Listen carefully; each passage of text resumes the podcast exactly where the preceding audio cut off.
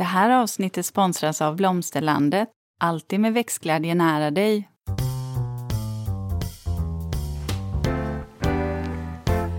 Välkommen till Ulrika och Lindas trädgårdspodd. Och det är jag som är Linda Kilén, trädgårdsmästare. Och det är jag som är Ulrika Levin, trädgårdsdesigner. I avsnittet idag ska vi faktiskt prata om vertikala ramar i trädgården. Det vill säga stående ramar som grindar, portaler och obelisker. Du, obelisker? När jag fick det här manuset av dig, jag bara... en obelisk. Vad fasiken är det nu igen? Så jag ska erkänna att jag var tvungen att googla lite för att kolla upp det där. Ja. Och då kom jag fram till att en obelisk, det är oftast är en stenpelare. Mm. Ja, om det ska vara specifikt här så är det en stenpelare. Den är uppåt avsmalnande och sen har den en avslutning med en tydlig spets. Mm. Eller någon pyramid, någonting där uppe. Ja, och det vi ska prata om, det är ju snarare den här formen, den här avsmalnande formen då i trädgårdssammanhang. Vi kommer säkert komma in lite på... en kolonn eller en pelare. Alltså de här sakerna. En kolonn också. Obelisken är ju annars historiskt egyptisk. Ja. Vill jag säga. Mm. Så att vi ska prata liksom former och hur man kan jobba med de här. Och när vi pratar portal, bara för att vara tydlig. Det är ju när man har sidor, det vill säga egentligen väggar och sen ett litet tak. Något man går igenom. Mm. I love. Ja. Däremot kommer vi inte prata spaljer. Ingenting sådant. Men grindar. Spaljer har vi pratat om i tidigare avsnitt. Oh! Jag tror att det var i trädgårdens väggar, va? Hade vi ett sånt avsnitt? Eller är det inte insynsskydd du tänker på? Kanske det var insynsskydd jag tänker på. Mm. Men jag vet att vi har pratat om det. Ja, och det är inte... Vi ska prata egentligen ingångar, utgångar. Det vill säga någonting man passerar eller går igenom. Eller där du kan jobba med saker och ting som är på höjden. Mer som då obelisker och pelare, bågar. Den typen av vertikala ramar är det vi ska prata om. Sen sist då, Linda. Hur har din vecka varit? Ja, men alltså, ursäkta här nu, kära lyssnare, att jag tjatar om den här flytten. Men det... Oj, Kom den upp igen? Ja. Nej, men alltså, det är det enda som just nu upptar det mesta av min tid. Det är en flytt och nu så har vi precis haft visning av huset. Jättekonstigt att öppna upp sitt hus och låta folk gå runt. Och, alltså det började ju med att vi för ett par veckor sedan hade en besiktningsman. Och han var inte att leka med. Alltså en besiktningsman med ficklampa ser allt. Och sen så när han har sett allt, då kommer han med så här långa listor. Och man tänker att det här är ju förskräckligt. Det går inte att gömma något för en besiktningsman. Men så här i efterhand nu när vi har haft visning på huset så känns det ganska bra ändå att allt har kommit upp till ytan. Alltså, allt. Nej, men det ska det ju göra också. Det är ju en säkerhet även för en själv som säljare. Ja, men det var ju sådana här, vissa saker är ju så här jättetöntiga saker. De måste ju ta med allt. Ja, jo, jag fattar det, men det känns som ett påhopp. Ja.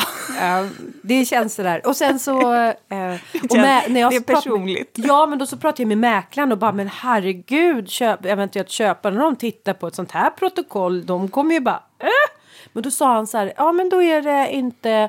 Alltså det här är det mest normala att de här besiktningsprotokollen är att det är mycket detaljer i dem. Och är man så att man blir orolig när man ser ett besiktningsprotokoll, då får man ut och titta på ännu fler hus så att man tränar sig och förstår att alla hus har fulla besiktningsprotokoll. Var glad för det istället. Mm. Men som sagt, det är väldigt känns inget roligt att ha så här hela huset och trädgården fullt. Men nu är det ju den vägen man bara måste vandra vidare. Men det är väl en hel del pyssel också innan visningen och plocka undan. Ja, och fotografering och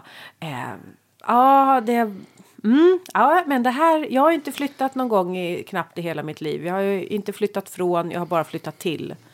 Mm. Och alla ställen jag har flyttat ifrån, de har ju också alltid funnits kvar. Det är väl ett bekymmer som jag och min man har.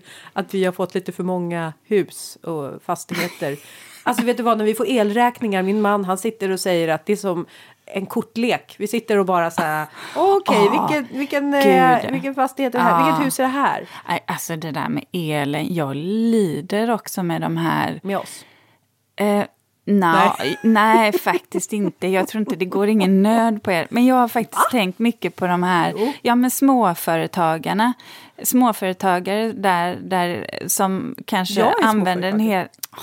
Okej, som tillverkar och kanske producerar saker som måste ha el där det kostar det dubbla. Ja. Och där man kanske inte... Nej, men vi pratade med Jonas förra avsnittet och han som odlare. Han hade ju inte kunnat funnits kvar, som han sa, om han hade haft det. Ett samma typ av uppvärmning. Ja, nej, men en 50-procentig ökning. Ja, alltså det är ju ganska... Det känns ju rejält. Det är fruktansvärt det här med elen. Ja. Det var hårt ord, men jag tycker att det är sådär... Ja. Ja, jag tror att det har... Vi ska ha solpaneler på känts. Ja, det är klart ni ska. Det ska vi. Banne med. Ja, men du, det var min vecka. Flytt. Ja, jag jobbar. Jaha, vet du vad, det här känns också som något vi har hört förut. Ja, nej men så är det. Jag sitter och ritar, det är många trädgårdsprojekt. Lugnet före stormen, känner du så? Ja, lite så. Och sen vill jag bara säga så här nu, för att nu pratar vi om att jag har bokat så långt fram. Men jag är inte uppbokad flera år framöver, så att ni får verkligen gärna höra av er. Ja, för det var en lyssnare som faktiskt kontaktade oss och som sa det att... har någon annan att rekommendera? För dig kan man ju inte anlita. Nej, och så är det. Jag ska träffa henne, det ska bli jätteroligt. Men så det är klart att ni alltid får höra av er om det är så att ni känner att ni behöver hjälp. Och Spegård kommer inte ta upp all Ulrikas tid.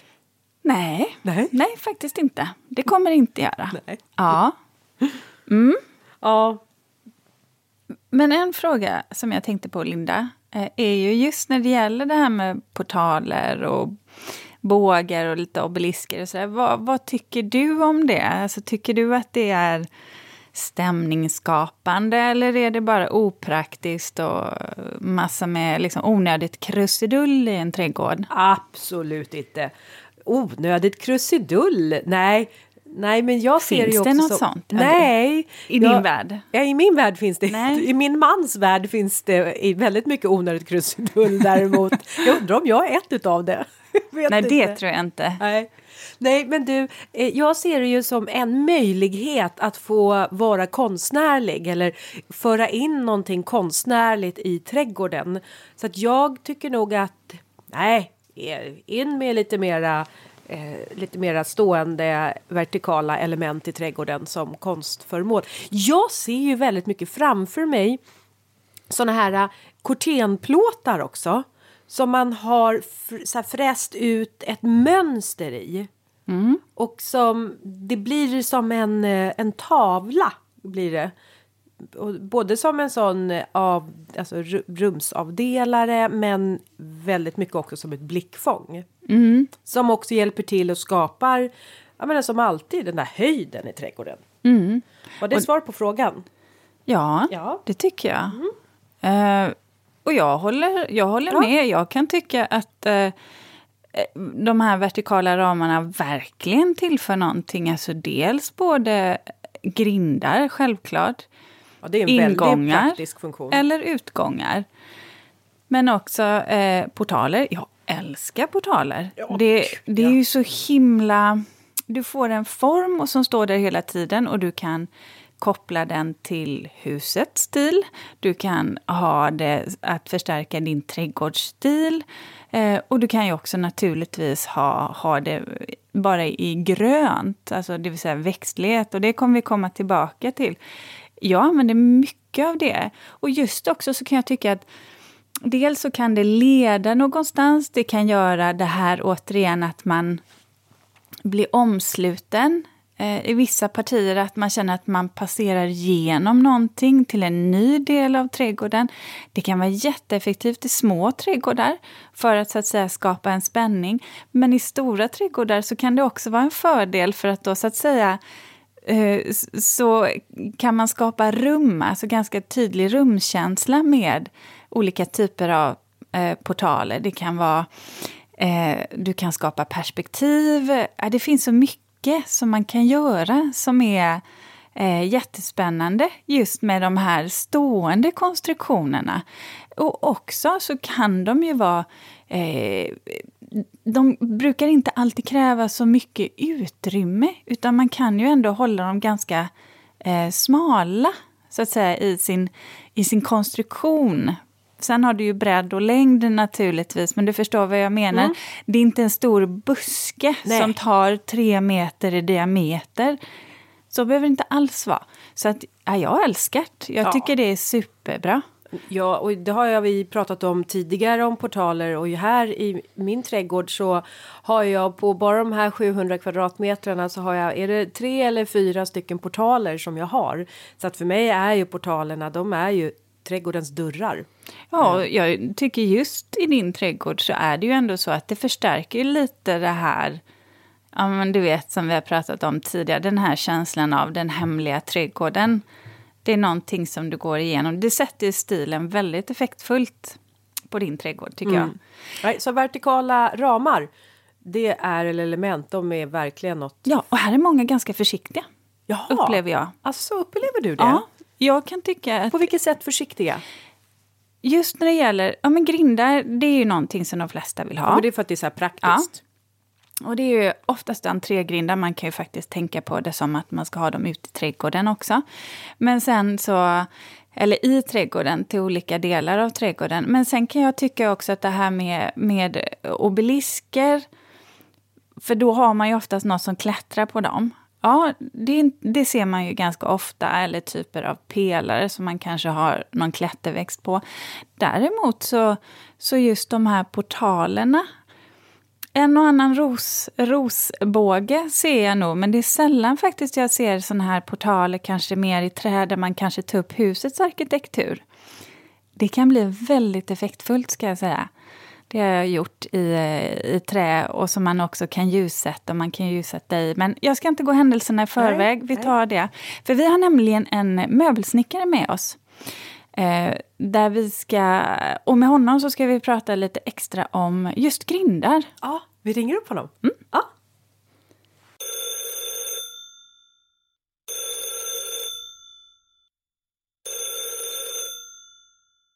Sådär.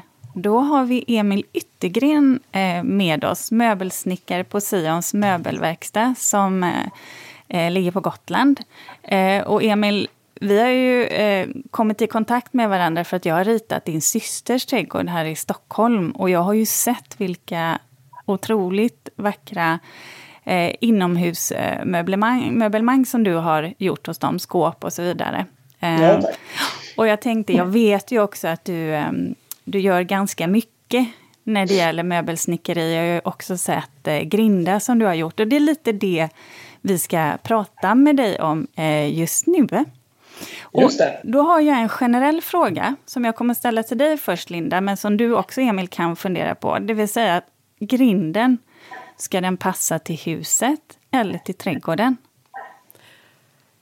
Jag anser att grinden bör passa till huset. I vilket fall om man ser huset samtidigt som man ser grinden. Alltså någonstans så tycker jag att grinden presenterar, det är ju första entrén in till trädgården och sen senare huset. Så att jag tycker att grinden ska passa till huset.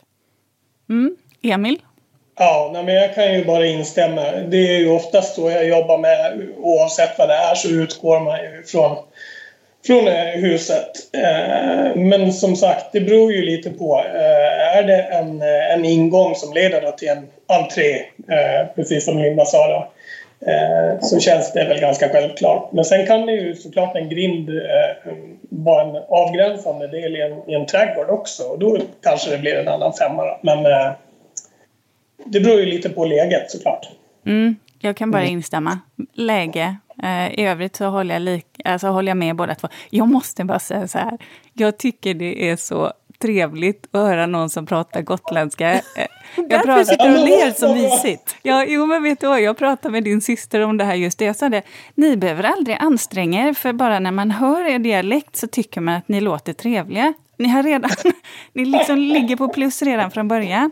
Är det inte så? Ja, men det är ju jag håller med. Jag håller med. Men du, nu fick jag en bild. För det har inte jag tänkt på, att det är egentligen en skillnad mot en entrégrind kontra en grind som kanske leder en vidare ut i trädgården eller vidare ut i landskapet. Och då tänker jag på en grind som du har haft i ditt Instagramflöde, Ulrika. Ja. Som du har gjort en trädgård. Det är på ert landställe. Ganska stilrent hus. Men den där grinden är ju allt annat än stilrent. Det är indisk typ design. Ja, det finns en liten historia kring den. Jag drar den här nu så får ni hänga på.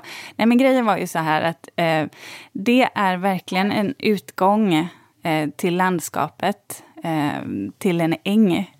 Och då var det ju så att min lilla syster hittade den här grinden. Hon sa att Ulle, jag har nog hittat det nu. Den perfekta grinden. Och då kommer den från Indien och den har hade lite blåa, turkosa färger och sedan så hade de här rostiga stående stängerna. Fantastiskt fin. Så den satte vi upp och den blev perfekt. Och så något år senare så får jag ett telefonsamtal från ett av Sveriges största bröllopsmagasin då, som sa att vi har sett den här grinden och vi skulle jättegärna vilja fota ett brudpar då med en brudbukett som går lite i de här färgerna. Grejen var ju bara då att då visade sig att min pappa har målat om grinden. Han tyckte nämligen att den såg lite sliten ut. Shabby chic. Ja, lite så. Och han bara kände att det här är inte hur jag vill att grinden ska se ut. Så han målade om den i någon liten turkos variant. Och jag tror att, du vet, min syrras och mitt hjärta, vi bara kände det svider lite i hjärtat av det här. Men som sagt var, det är ju min pappas trädgård, så att jag menar det är ju han som bestämmer. Och nu när den har färgen har slitits lite så har det faktiskt blivit bättre. Och jag ska säga jag ska inte hänga ut min pappa, för han vet om det här och vi har skrattat ganska gott åt det. Och han är ju nöjd, men ja. Men kan man säga då att grinden ska avspegla det, presentera det man är på väg in i? Ja, det skulle man väl kunna säga. Eller vad säger du, Emil? Kan det vara en tanke? Ja, absolut. Det kan väl ge en försmak om vad som komma skall, liksom. Ja. En liten presentation. Ja. Men du som möbelsnickare då, har du några gyllene mått som du gärna håller dig till? Om vi pratar, säg att vi pratar en entrégrind då. Nej, proportioner handlar det ju alltid om på något vis. Men och då tänker jag ju, nummer ett blir ju ändå funktion, liksom. Ja. Vad är det bara en gånggrind, eller ska man kunna köra in en bil in och ut, eller en gräsklippare, eller vad är det liksom funktionerna som ska gå in och ut genom grinden? Så det får ju bli nummer ett. Och sen blir det ju så också att ju bredare en grind är, ju mer påverkar det ju hållfastheten, liksom. Ja, precis. Det blir ju större påfrestning på både stolpar och själva konstruktionen i grinden då. Sätter man ett hjul på den då? Det kan man göra om det blir alldeles för tungt. Men det beror ju på hur marken ser ut under också. Det är ju inte alltid att det funkar. Ja, och precis. Om det är en entrégrind eller som du sa till en parkering, det är en ganska stor skillnad där. Har inte ni gjort det där när ni har varit små, stått på en grind och man har haft en kompis som har öppnat och stängt och man har åkt med den? Som Emilie Lönneberg, jag menar det. Ja, just det. Ja, exakt. Ja. Ja, fast utan exakt. Mm. Fast utan, man fick inga pengar. Man fick inga pengar och så fick man själv för att man förstörde grindens upphängning. Så det var liksom den, Men jag kommer ihåg. Det där får man ju ta i beaktning när man konstruerar att det ska tåla och klängas lite på. Ja, det är så. Ja, vad bra. Ja, välkomnande på många sätt en grind alltså. Ja. Eller hur? Ja, och där tycker jag också att det är viktigt när man gör en entrégrind att man måste tänka på att man ska kunna gå igenom där man kanske ska kunna ha en kasse i handen och så också. Så att den får ju inte vara för smal. Men samtidigt då som du säger Emil, om man gör en bredare grind så påverkar ju det kanske också dimensionerna på virket eller hur man bygger det och då kan det ju vara så att man till och med ibland behöver göra en dubbelgrind istället. När kliver man över till att det bör vara en dubbelgrind kontra enkelgrind? Är det liksom, när brukar du säga så här, nej men du, här måste vi göra en dubbelgrind för det här blir för, eller? Ja, det där är ju svårt att säga. Det beror lite på hur man vill att grinden ska se ut också såklart. Men liksom, man ska ju genom och runt en meter där kan man väl liksom hålla till en liksom. Nu vet jag inte riktigt vad jag snabblar om här. Men det där är ju alltid olika. Det får ju bli en bedömning liksom på plats. Och sen så anpassar du utifrån, du anpassar dimensionerna egentligen utifrån vad du vet kommer hålla sen. Ja, men precis. Ja. Och sen är det ju också, det går ju också att dela upp. Har man väldigt brett så kan man ju göra en bredare fast del så som man kanske öppnar vid behov. Och sen en smalare gånggrind så att man delar upp det asymmetriskt. Liksom. Det är ju också en variant istället för att dela upp en grind på två lika stora grindhalvar. Nu blir det här också en sån här fråga som kan vara svår att svara på för allting handlar ju som du säger också om både design, funktion och konstruktion. Men grindstolparna, ska de vara högre än högsta punkten på grinden eller tycker du att de ska vara lite lägre? Eller lika. En fråga jag aldrig hade tänkt på. Nej, men som tänker jag på. Men som när du precis ställer den så tänker jag just det är ju inte bara en grind, det är grindstolpar. Och de är lika, eller de är inte lika viktiga. Jo, det är de ju på ett sätt. Men det är ju helheten till grinden, det är ju så att säga fundamentet. Oftast är väl grindstolparna det som står kvar längst också. Grindarna kan vara borta så länge, men stolparna är kvar. Ja, beroende på material tror jag. Ja. Ja, och så är det ju när jag ofta kommer in i bilden så står ju grindstolparna redan där. Ofta, och då gäller det ju att få det att de ska lira ihop med grinden också såklart. Men det är ju extremt viktigt att stolparna sitter väl förankrade. För det är ju de som får ta upp väldigt mycket av tyngden såklart. Man vill väl kanske att de här stolparna ska stå lite högre eller i alla fall lika högt. Men det finns ju avvikelser där också. Ja, men det gör det ju. Och ibland kan jag tycka just på dubbelgrindarna. Men jag håller med, skulle jag vilja säga. Jag tycker också om när de är lite högre. Eller åtminstone lite lika höga. Mm. Det blir som en symmetri i det. Ja, som två kolonner eller två obelisker. Nej, inte två obelisker. Nej. Det tar vi inte in här.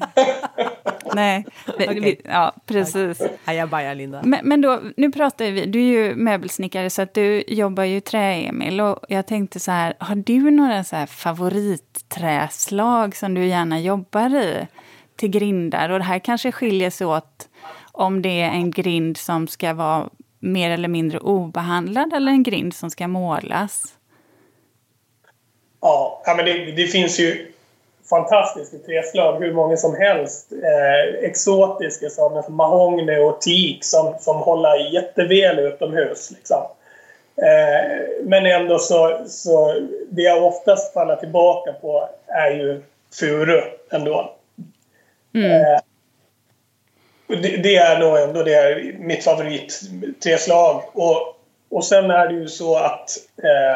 Här på Gotland så har vi ju fantastisk kärnfuru det växer ju lite långsammare vilket här på Gotland. Så att det blir ju väldigt rötbeständigt mycket av de träden som växer upp. Men vad skulle jag säga, innehåller mycket mer harts och så då. Men ek eller furu, svenska trädslag liksom, som håller bra. Men sen handlar det ju också när det gäller furorna allra helst att man kan sin grej och väljer rätt bitar. Alltså det går ju inte bara att välja köpa ett paket kärnfuru och sen bara smaka upp en grind utav det, utan det handlar om att kunna välja rätt bitar till rätt plats och så vidare. Men det är sånt man lär sig genom att titta på tre bitar som jag gör hela dagarna genom där. Ja, för du åker alltså ut och väljer ut på brädgården alltså, eller? Inte alltid, men just när det är utomhusprodukter så försöker jag köpa lokal råvaror så mycket som det går. Ja. Och det är inte alltid det går att, alltså jag menar, det är ju inte alla träd på långt ifrån som växer här på Gotland som passar till grindar eller snickerier liksom.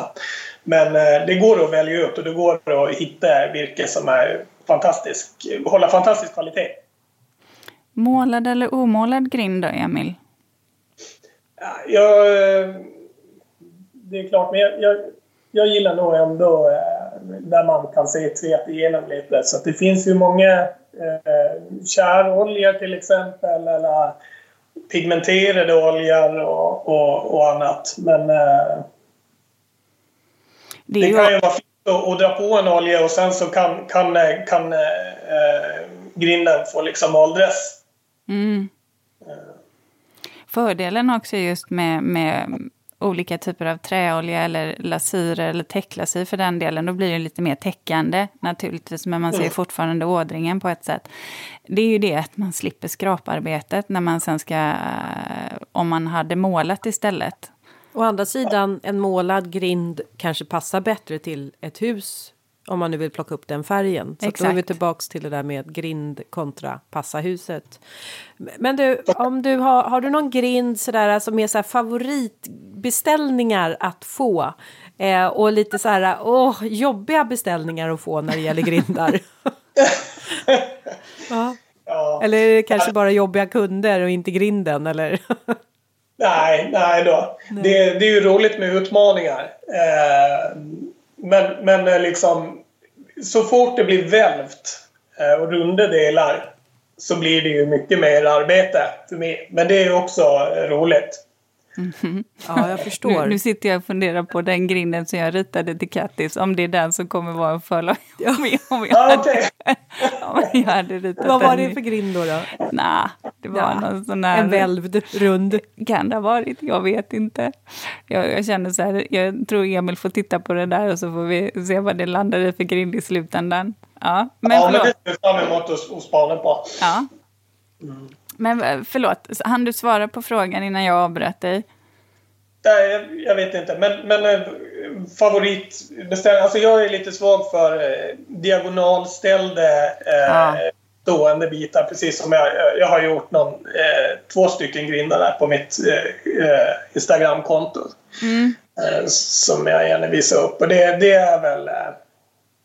Ja, men det är jag lite svag för. Ja. Stående diagonalställda pinnar i ett ramverk liksom.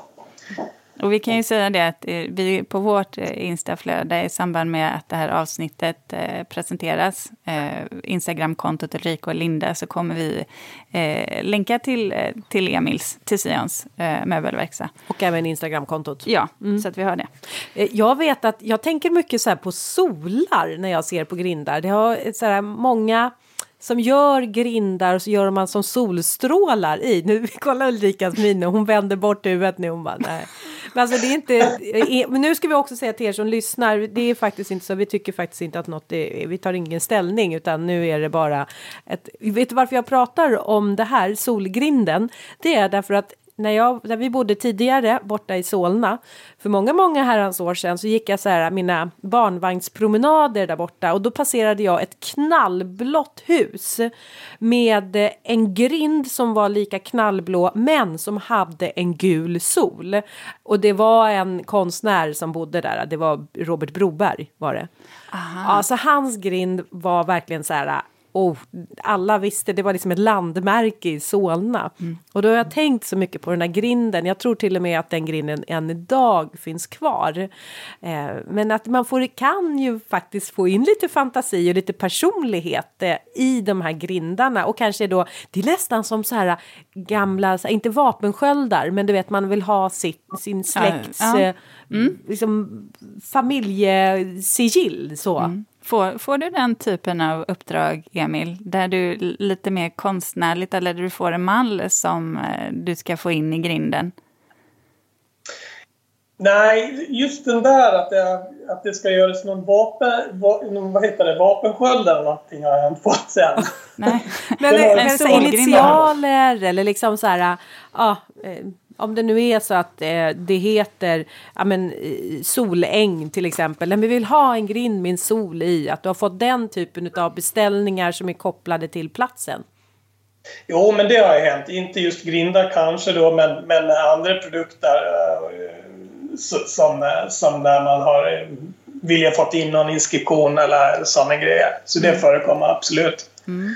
Men om man då tänker, har du några sådana här tips som du skulle vilja ge våra lyssnare som, ja men du vet, som gör grinden extra vacker? Du sa ju det att du var väldigt svag för de här diagonala. Men du vet, att man har en viss luftighet eller att det tätare ner till, luftigare upp till. Det här blir ju som alla förstår svårt att också kanske svara på. Specifikt för att det handlar ju om hur grinden ser ut, men bara rent generellt, eller om det finns något, du vet, så här, ett misstag som du många gånger ser att den har gjort på grindar, eller som kanske prefab-grindar just brukar ha, som du känner att jag hade nog gjort lite annorlunda där. Just det, nej men liksom att få till en fin grind, det är ju hela tiden proportioner på tre bitarna, hur man hyvlar ner den liksom.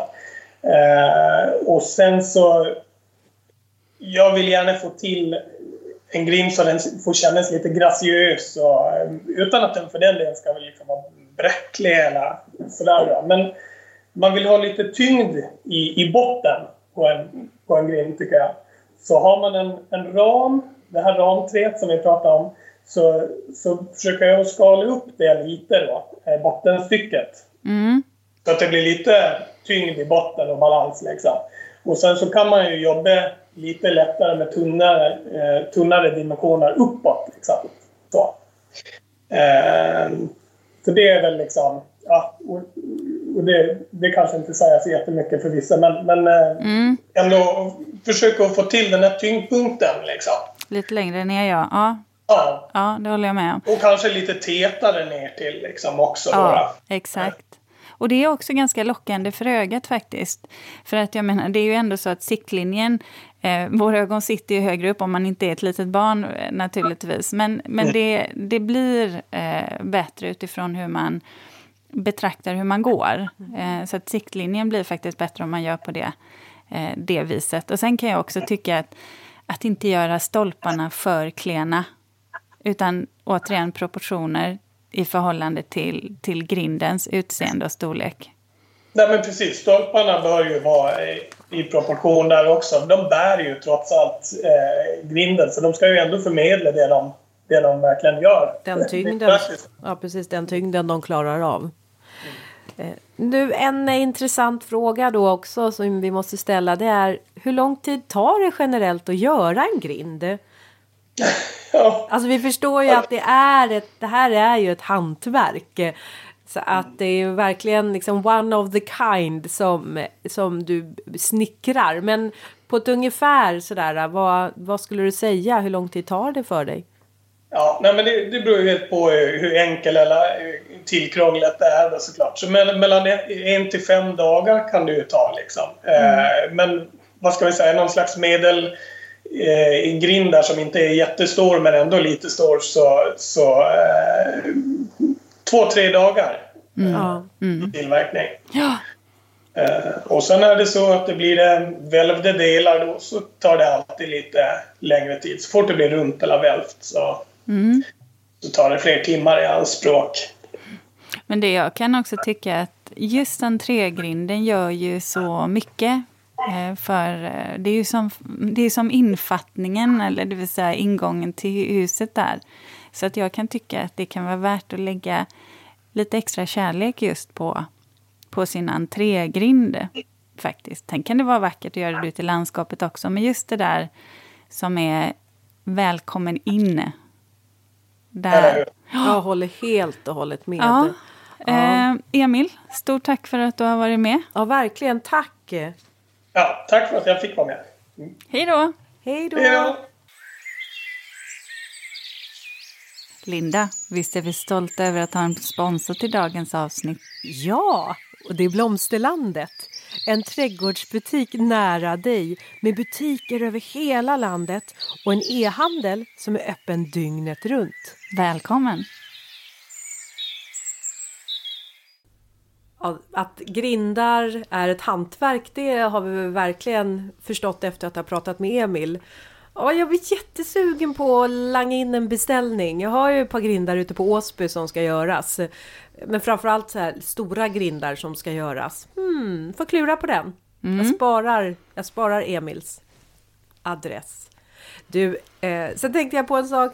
Det hettade ju lite till här. Eller hettade till gjorde det inte. Men däremot, jag började ju prata om solgrindar. Och då beskrev jag dig som att jag upplevde att du inte tyckte om solgrindar. Och det måste vi kanske backa bandet där. Det var ju inte alls så. Inte riktigt. Men det var väl, eller hur var det? Nej, jag tyckte bara, det var någonting annat jag fnissade lite åt där. Men nej, jag har inget emot solgrindar så. Däremot så, jag ritar dem sällan själv. Det gör jag inte. Men nej, ingenting så. Så att det var, nej, den värderingen lade du nog på mig. Ja, det gjorde jag nog. Så att vi backar där. Ja, ja. Men du... Ska vi gå in på de andra för nu på vet du vad, jag måste ju bara säga en sak. En sak som man kan göra, ett tips till er lyssnare när det gäller grindar, om man har lite svårt att rita dem själva och så. Då kan man göra som en av våra poddlyssnare, Madde, och som jag också, som en av mina kunder, för att den här grinden som jag berättade om som är i vår semesterträdgård. Bröllopsgrinden. Ja. Den omtalade. Ja, den indiska grinden. Den finns, det var faktiskt så att den här, Madde då tyckte den här var så fin, så hon frågade vad har du köpt den, och den går ju inte att tillverka igen. Men då fick hon rådet till jag sa, kontakta just en möbelsnickare eller en finsnickare som kan göra det, så det gjorde hon. Jaha. Så att hon har faktiskt fått en kopia på ett ungefär, varje fall kanske inte samma färg men ungefär samma stil tillverkad. Och det här pratade du och jag om, att man glömmer bort att finsnickarna också kan snickra då till ens trädgård. Ofta så tänker man finsnickare, möbler, hyllor, måttanpassad ja. Men ute i trädgården så kanske det blir så här, vi har snickare här som bygger altan. Ja, men vi kan väl be dem bygga staketet och grinden också. Men det här är ju ett hantverk. Och därför tycker både du och jag, Ulrika, att vi vill slå ett slag för just möbelsnickare, att använda sig av den. Ja, till de här viktiga grindarna. För man kanske ändå vill jobba med en välvd grind. Du kanske vill jobba med rundstav. Alltså det är sådär att när du ska få ihop de här alla delarna till en grind, så krävs det att du har vissa verktyg förutom kunskapen. Och en vanlig snickare, men det är inte alltid att den har det när den kanske jobbar mer med vanligt snickeri. Det är ändå en skillnad däremellan. Och det bör ju rimlighetsnamn vara en snickare, eller skillnad med tanke på att det känns som att det är väl en utbildning som man behöver gå just för att få en fin snickeri. titel. Ja. Sen är det, nu pratar ju vi grindar i trä. Mm. Grindar kan ju faktiskt också vara i metall. Det vill säga smidesgrindar med stänger. Det är också en sån sak. Man behöver inte bara välja prefab-varianter, utan där kan man gå till en smed, göra en ritning eller ta hjälp med någon som kan göra en ritning och sen så får ni den tillverkad. Rita jättemånga just grindar och staket, och en sak som jag har gjort ibland när man kanske har ett litet modernare hus och man vill ha en grind som är, den kanske ska vara delvis stängd eller täckt, för man kanske har, ja men du vet, man kanske har en liten sittplats på insidan, eller man har något fönster då som går hela vägen ner till golv där. Då ibland så gör jag så att jag faktiskt gör, alltså större delen av grinden är liksom som en plåt. Det vill säga att den är helt täckt och så är den lite luftigare på ovandelen av grinden. Och sen så kan man faktiskt lackera den då i den nyans som man vill. Det kanske är så att den tar upp dörrfärgen eller fönsterkarmarnas färg. Det kan också bli extremt effektfullt, så man behöver inte bara låsa upp sig vid att det ska vara stående eller liggande metallstänger, utan man kan faktiskt ha en hel plåt också. Ja, nu beskriver du det så här fint igen, så nu blir jag sugen på att äta den där grinden igen. Ja, nej, men så det finns olika ja, men precis, man behöver inte bara låsa sig vid träslag, utan det finns andra material också och konstruktioner på dem. Mm. Ja, och då är det väl lite samma sak där, att man behöver tänka till kring metall, alltså liksom om man jobbar med metall, då behöver man ju tänka till kring grindarna. Då kan du ha stolpar i metall, eller så kan du gärna ha till exempel sten naturligtvis att jobba i, eller växtlighet för den delen också.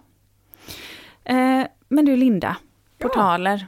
Det är ju en sån där favvo hos mig. Och hos mig, Ulrika. Här är vi rörande överens. Ja. Du, när vi satt och pratade innan om det här avsnittet, så jag var så låst vid att portaler nödvändigtvis är just i ett material som är alltså snickeri eller annat material. Men då sa ju du så här, fast vet du, en portal kan ju vara av en bok. Absolut. Till exempel. Absolut, och du kan ha den i... Du kan ju ha formklippt av en bok, och den är ju så himla tacksam. Du kan ju bilda som portaler där du har väldigt skarpa sidor. Ni vet att man klipper det som en rektangel och sen samma sak uppe på taket då. Eller så kan du ju runda av hörnen, så du snarare får dem som halvmåneformade, eller att alla 4 hörn är rundade. Med växtlighet kan man jobba helt, alltså väldigt fritt. Däremot så kan det ändå vara så att du behöver ha en stålstomme då, som du så att säga kan leda av en boken, i varje fall där uppe så att säga, som taket, för, så att du måste ju fästa ner av en bokens grenar på något sätt. Mm. Och det är klart att man skulle ju kunna ta något temporärt som man sen tänker sig att man tar bort när de har hittat varandra. Det kan ju samtidigt då se lite tråkigt ut. Alltså under de åren som det här ska växa till sig.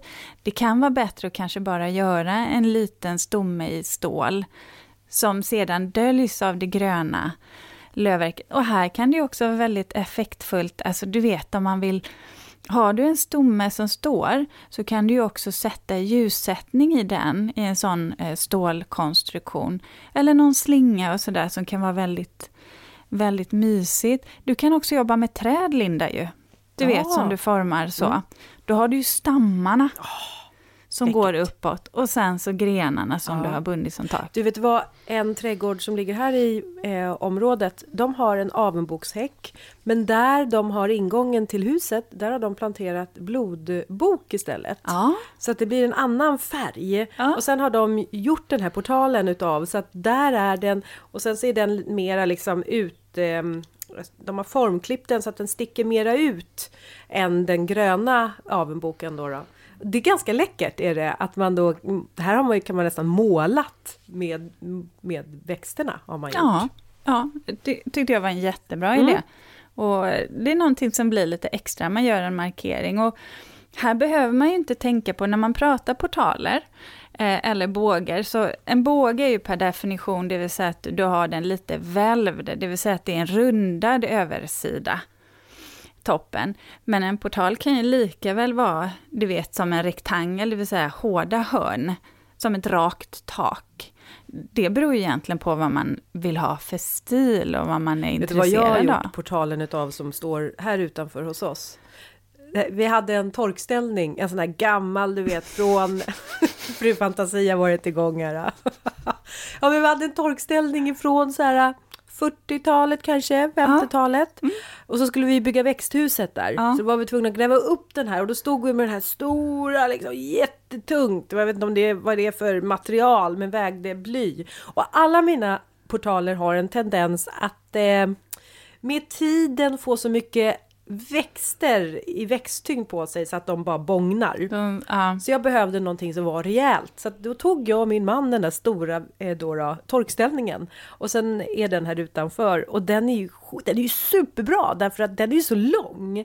Så att då har vi ju gjort så att ena delen är portal men andra är ju bara som en enda växtvägg. Och det finns ingen risk för att den kommer bara vika sig. Nej. Så man kan ju ta det vad man har också. Ja, och just det där att ha en konstruktion som är tillräckligt stabil när vi pratar växtlighet, det är jätteviktigt att man tänker kring det. Ja, det är så trist när man har fått upp de där rosorna och de är som vackrast och blommar som ymnigast och så klarar inte portalen tyngden. Och så är man tvungen att ta bort portalen och då kanske man även är tvungen att skära ner rosorna och så får man låta dem börja om på igen. Och så har det gått så här 3 år innan de är uppe, 4 år innan de är uppe på den höjden igen. Så att verkligen. Jag gjorde ju det till ett väldigt modernt hus. Där gjorde jag träportaler faktiskt då. Väldigt strama. Och sedan så... Och där jobbade jag då i teak eftersom att husägaren faktiskt har teak i sitt hus. Så att då ville de ha samma material som gick igenom då. Men då gjorde jag den här portalen. Om ni tänker er en gång. Och så har ni ju 2 då sidor.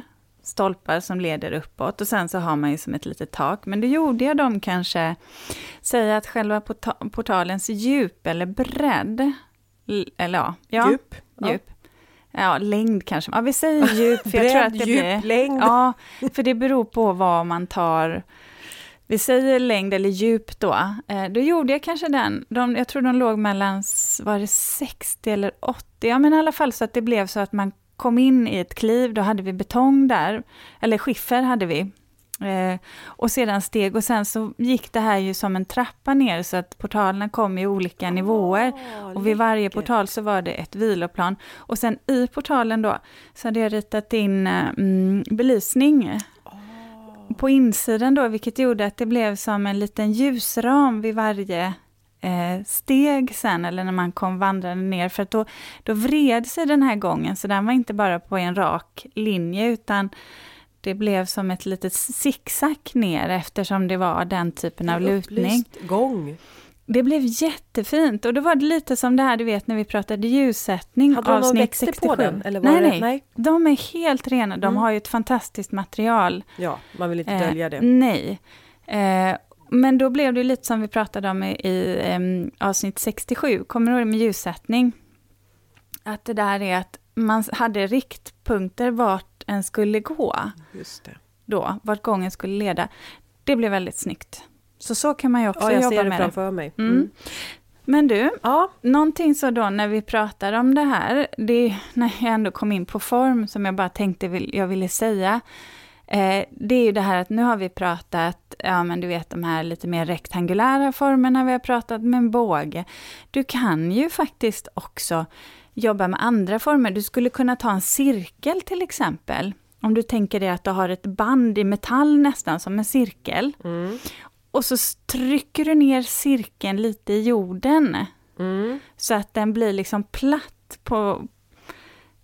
halvmåne typ. Ja, fast ändå mer, det är egentligen större delen av cirkeln får vara kvar. Men sen att man kapar egentligen botten på cirkeln, om den är stående då. Pratar vi portal nu? Ja, portal. Blir inte det sån här, kallas inte de, det är så här japanska ingångar, kallas inte de för något? Moon... Inte vad jag vet. Så på rak arm. Jag får låta det vara osagt. Ja. Men så kan man också jobba med portaler. Du kan också tänka dig men om man jobbar i metall, någonting som är lite mer välvt. Du skulle kunna, om du tänker dig ett fiskskelett. Ja. Du vet, där benen går ihop i mitten så att säga, och det blir som en vad ska man säga? Det är så här som man härsa som man torkade hö på. Precis, så fast det går utåt så har det en gång under. Så där kan man ju också jobba med det, och när man pratar med en cirkel så där, de här bågarna, tänk dig då om du har en gång som svänger, det vill säga som böjer, och sen så har du satt de här portalerna, cirkelformade portalerna hela vägen, ungefär som en sån här leksak som man hade, så här ringar eller ett armband. Ja, jag vet vad du pratar om. Ja. Har du då antingen dem eller växtlighet emellan, du kanske har som spaljer emellan, då blir det ju som en gång, och så kan det ju vara så här att nu kommer jag ut någon helt annanstans. Det är, det är nästan så att man lurar sig i sådana fall, ser jag framför mig att det är nästan som en sån här underjordisk gång. Ja, du menar att man går runt i cirklar sen? Ja. Jag kommer aldrig ut, jag hittar inte. Herregud. Bryt detta mönster. Ja, sen är det ju det här just när man jobbar med portaler, Linda, så tänker jag höjd också, för det kan ju vara viktigt. Just det, den är ju viktig. Det ska ju inte bara kanske vara för att lilla jag på 1,70 ska ta mig igenom, eller den som har trädgården. Nej. Utan vad har vi för höjder att ta? Ja. Och när vi dessutom har växter på, då sänks ju höjden dessutom. Exakt, och det är ju det där. Jag menar, när vi är utomhus så har vi inget tak. Det är ju det som är den stora skillnaden. Det vill säga att vi har ingenting som begränsar oss uppåt.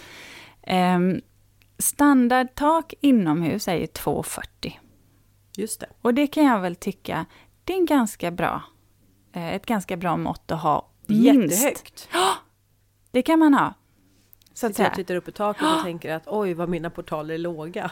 De är ju liksom... Ja, men det är så man vill gå igenom, så att säga. Ja, det vill man ju. Ja, men man får man får böja sig igenom. Om man vill ha lite växtlighet. När man går in i Lindas trädgård. Om man vill ha lite växtlighet som kommer ner också, så är det ett ganska bra mått. Men någonstans mellan 2,10 upp till 2,40, ibland upp till 3 meter tycker jag, om man har ganska stora portaler. Finns det risk för vind? Att det blir vindfång? Ja, det gör det ju. Men å andra sidan så har du en ganska stabil konstruktion. Du har ju fästpunkter på båda sidor. Och sedan så har du ju någonting som binder ihop. Du har ju en överliggare. Så att hela konstruktionen sitter ju ihop, väl förankrad i mark. Det är svårare med en spaljer till exempel. Så att portalerna, de brukar inte heller vara jättedjupa. Så att nej... Men visst, förankrad i marken måste du göra. Sen kan man ju leka med perspektiv också. Tänk om du har en rak gång. Se framför dig att du har en rak gång. Ja, jag ser, jag visualiserar. Gör ni det också, ni lyssnare? Ja, säg att du då underkant på din portal, oavsett om du har båge eller en rektangel. Säg att den börjar på 2,60. Och så har du kanske 3 eller 4 portaler. Så kanske nästa portal är på 2,40. Nästa portal på 2,20, och så avslutar du med en typ av beige-portal eller någonting med en sittplats eller kanske en vacker urna som bara är på 2 meter. Då kommer det ju bli som du vet en sån här kameralins som man tittar igenom där man förstärker det längre bort, för att ju längre ifrån du kommer så kommer du ju alltid se nästa liksom nederkanten på portalen. Så kan man också lura ögat. Intressant. Ja. Gud vad jag blir sugen på att göra portalgångar nu. Du har plats på Åsbygård, Linda. Ja, jag har det. Det är så underbart. Jädrans vad lycklig jag som får det något stort. Jag är lite avis. Ja, lite då. Ja, den där ytan alltså. Ja, det är ytan man vill. Men då måste man ju också våga lämna det där. Sin älskade trädgård som man har. Så att det är dubbelt. Ja. Men nu gläds vi åt ytan. Ja. Du, ska vi gå in på obelisker? Ja, det tycker jag. För vet du vad, jag tycker faktiskt att obelisker är lite som ett utropstecken i dubbel bemärkelse och väldigt bokstavligt här också. För nu har vi pratat om portaler och vi har pratat om grindar. Men det är ju så här praktiska föremål i trädgården. En obelisk, vad är den till för nytta? Jag tänker att den bara är. Men det är väl mer som dekoration. Så där som min man skulle säga är så här krusidull. Ja, så kan det ju faktiskt vara att han hade uttryckt sig så. Så då tycker jag den hamnar som en udda fågel i våra tema, eller? Nej, tycker jag inte. Varför då? Det är ju en vertikal... Just... det är inte en ram. Nej. Men det är ju å andra sidan inte en grind heller. Nej. Men det är ju en vertikal struktur. Ja, den är jag med på. Den är jag med på. Den får hänga med för att vi kan inte ha ett eget ämne om en obelisk. För det blir för litet, Linda. Det blir för kort. Ja, man har ett eget ämne om en obelisk. Nej. Som jag har googlat mig fram till vad det är för någonting. Men det är därför jag är så nyfiken på vad det är i en obelisk som du ser som en värt att prata om. Ja, nej, men jag kan tänka mig som just det här med när man vill ha klätterväxter i rabatter där du vill få upp höjd fast på liten yta och där man kanske vill ha säg rosor, klematis, du kanske vill ha luktärter. Där tycker jag att obeliskerna fyller sin funktion. Som torn? Ja, lite så. Ja. Eller som trianglar typiskt eller vad man ska säga. Just det. Och sen kan jag också tycka att obelisker kan vara väldigt fina. Eller då kommer vi snarare in på det här med kolonner och pelare. Ja, det känns som att det är en liten fin gräns dem emellan. Ja, och då skulle jag vilja säga att det handlar... en obelisk är en obelisk, det har ju du förklarat, Linda. Men pelare då, kolonnen. Kolonn är ju någonting... Är det rund, va? Ja, rund. Och den är ju högre. Cylinderformad. Ja, och det är ju även... Jag menar, du kan ju kalla det ett annat ord för pelare också naturligtvis. Det beror på hur de ser ut på ovansidan. Vi fördjupar oss inte i det. Men det kan faktiskt vara ganska fint att tänka sig att man kan ha sådana också i trädgården. Och det kan du göra, du vet, det behöver inte nödvändigtvis vara sten. Utan det kan ju faktiskt vara armeringsnät som man formar runda. Och sedan låter klätterväxter klättra upp. Eller så kan du ju ha en stenpelare egentligen. Eller kolonn. Eller liksom, den kan också vara fyrkantig. Då. Så kan du ställa höga krukor på dem. Säg att du har en som är 90 cm. Då kan du ställa någonting högt ovanpå. Du kan göra det här i trä. Du kan göra det i metall, du kan göra det i sten. Du kan ha ett nät av växtlighet och sedan låta murgröna krypa upp på det. Så att återigen, det är ju mer som dekoration ser jag det som. Men som ändå kan vara ett blickfång om man vill ha det. Och tar inte så himla mycket plats. Nej, just det. Faktiskt. Och blickfång, det håller jag med om. Det vet jag när jag har varit och tittat på många...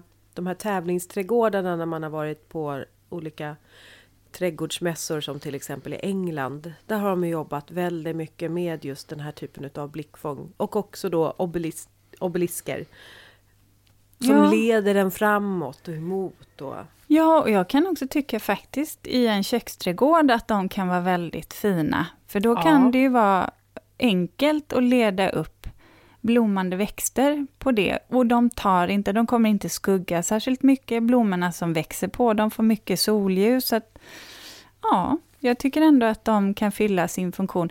Sen är det ganska, tycker jag i alla fall, ganska viktigt att man funderar kring stil där så att det hänger ihop. Ja, och då, precis. Och då har du ritat in obelisker i trädgårdar? Ja, men jag gör det inte så ofta. Alltså att jag designar själva obelisken så, utan snarare att man pratar om att här skulle man kunna ha någonting. Eller, det är så hur får man tag på en obelisk som jag ser om man nu tittar på den egyptiska obelisken? Ja, nej. Jag tänker väl, det finns jättemånga träobelisker som man kan ta. Eller liksom, och det ser ju mer ut som en... Det är frågan om man skulle kalla det för obelisk då. Man kan ju också säga att det ser ut som en tipi eller någonting liknande. Men är det här man tar in en finsnickare till som kan snickra ordning den här obelisken? Det kan man absolut göra. Så. Ja, för just det med trä har jag ritat. Och sen så har jag ju ritat mer pelare och sånt mer som fundament där man har kunnat ställa någonting på. Men det har ju varit mer kanske lite mer moderna trädgårdar faktiskt. Så att där kan det ju vara så att ska det gå med huset eller är det här snarare någonting som faktiskt ska förstärka stilen en har på trädgården. Alltså i sin trädgård.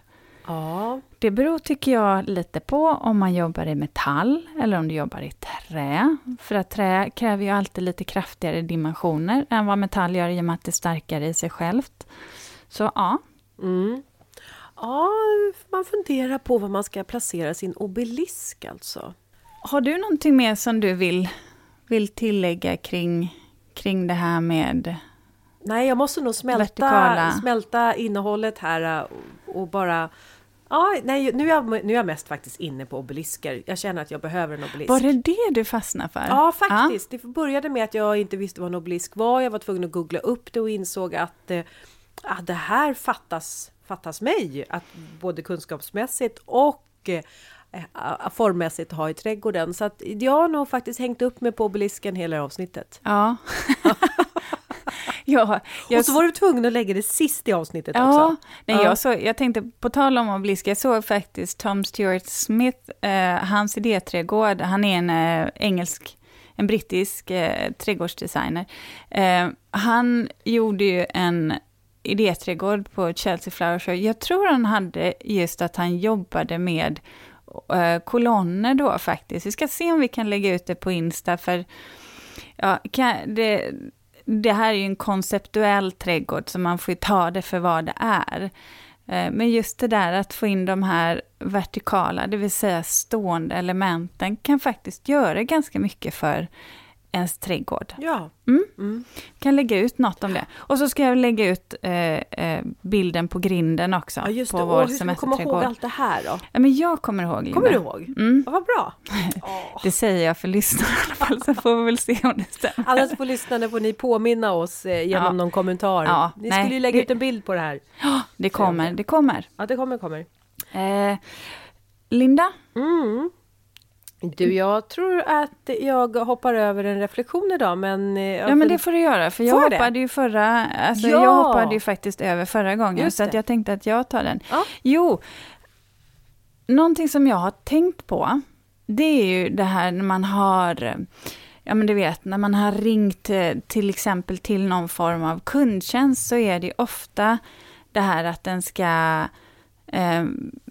Vill du vara med i, det vill säga vi kommer ställa frågor efteråt, vill du svara? Och det är ju egentligen att den ska bedöma mottagandet eller vad man säger, bemötandet den har fått av den här personen som har svarat då. Och ja, jag kan förstå poängen med det, men samtidigt har jag också funderat väldigt mycket på att allting går ut på att vi nu ska värdera varandra, värdera andra människors prestationer i princip hela tiden, vare sig det handlar om att man pratar med kundtjänst eller att man har varit på vårdcentralen eller att du ska ge någon åsikt på sociala medier. Och det jag funderar lite på det, ja men vad händer med det här, vad händer med det mänskliga då? För det är ju alltid någon som sitter på andra sidan och ska ta emot den här värderingen. Tappar vi vår mänsklighet? Alltså funderar den på, ska en alltid uttrycka sin åsikt? Du menar att den som är där på andra sidan som man pratar med har det med sig att det här jag säger kommer värderas? Så nu måste jag vara ett bättre jag? Ja, och... Jag menar, det är ju sådär som när jag själv värderar någon annans prestation så är det ju ändå så att man gör det utifrån en subjektiv bedömning. Och så blir det ju alltid. För man pratar ju om det man själv tycker. Det är ju bara det att i det läget en värderar en annans prestation så handlar det ju också om vilket humör är jag på? Har det hänt någonting speciellt innan? Är jag hungrig? Var det länge sedan jag åt frukost? Det är så mycket som egentligen spelar in. Eller hade jag orealistiska förväntningar? Det beror ju liksom hela tiden på. Vem är det så att säga som... Alltså vilken status har den själv när den gör en värdering? Och hur påverkar det nästa läge? Och, ja, jag kan jag kan ibland fundera på, finns det egentligen utrymme för misstag då? Får den ha en dålig dag eller får den brista någon gång? Eller blir det hela tiden att man ska ha en prestation som hela tiden är på topp? Mm. Det är ju väldigt få av oss som kan leva upp till den. Ja, men jag tänker också så här, om man har den typen av hela tiden man ska värdera den man har pratat med, så måste det ju ändå synas i någon form av statistik att personen i fråga alltid har väldigt bra resultat. Mm. Men en dag så var det dåligt. Och hur kommer det sig att man liksom får analysera det? Och jag förstår syftet med det, men det är ju konsekvent så att vi hela tiden ska tycka till om någon annans prestation. Mm. Och det är väl det jag kan fundera på. Måste en alltid säga vad en tycker? Och nu menar ju inte jag de gångerna man faktiskt blir kränkt eller verkligen illa behandlad. Det är ju en annan sak.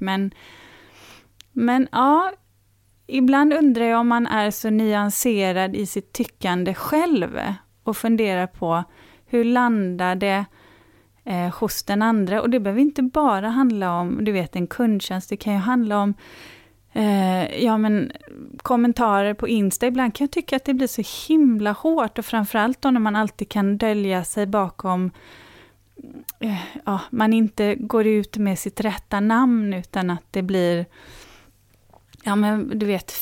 nästan som fiktiva bedömningar och recensioner. Det, jag funderar lite på det där. Vad gör det med, vad ställer vi för krav på oss själva i slutändan, och tappar vi vår mänsklighet i det? Mm. Ja, intressant. Ska du fundera på obeliskerna mer eller det här? Ja, jag tycker obeliskerna, det är svårt det här för det sitter här inne. Ja. Ja. Jag kände att du var lite så här inne på något annat nu, tror jag. Det är lunch snart också. Ja, ska vi göra så? Ja. Tack kära lyssnare för att ni har varit med oss idag. Vi hörs igen om en vecka. Hej då! Hej då! Ja, nej, men vet du vad? Jag vet. Jag blev lite så. Men vet du vad jag tror? Nej. Jag tror.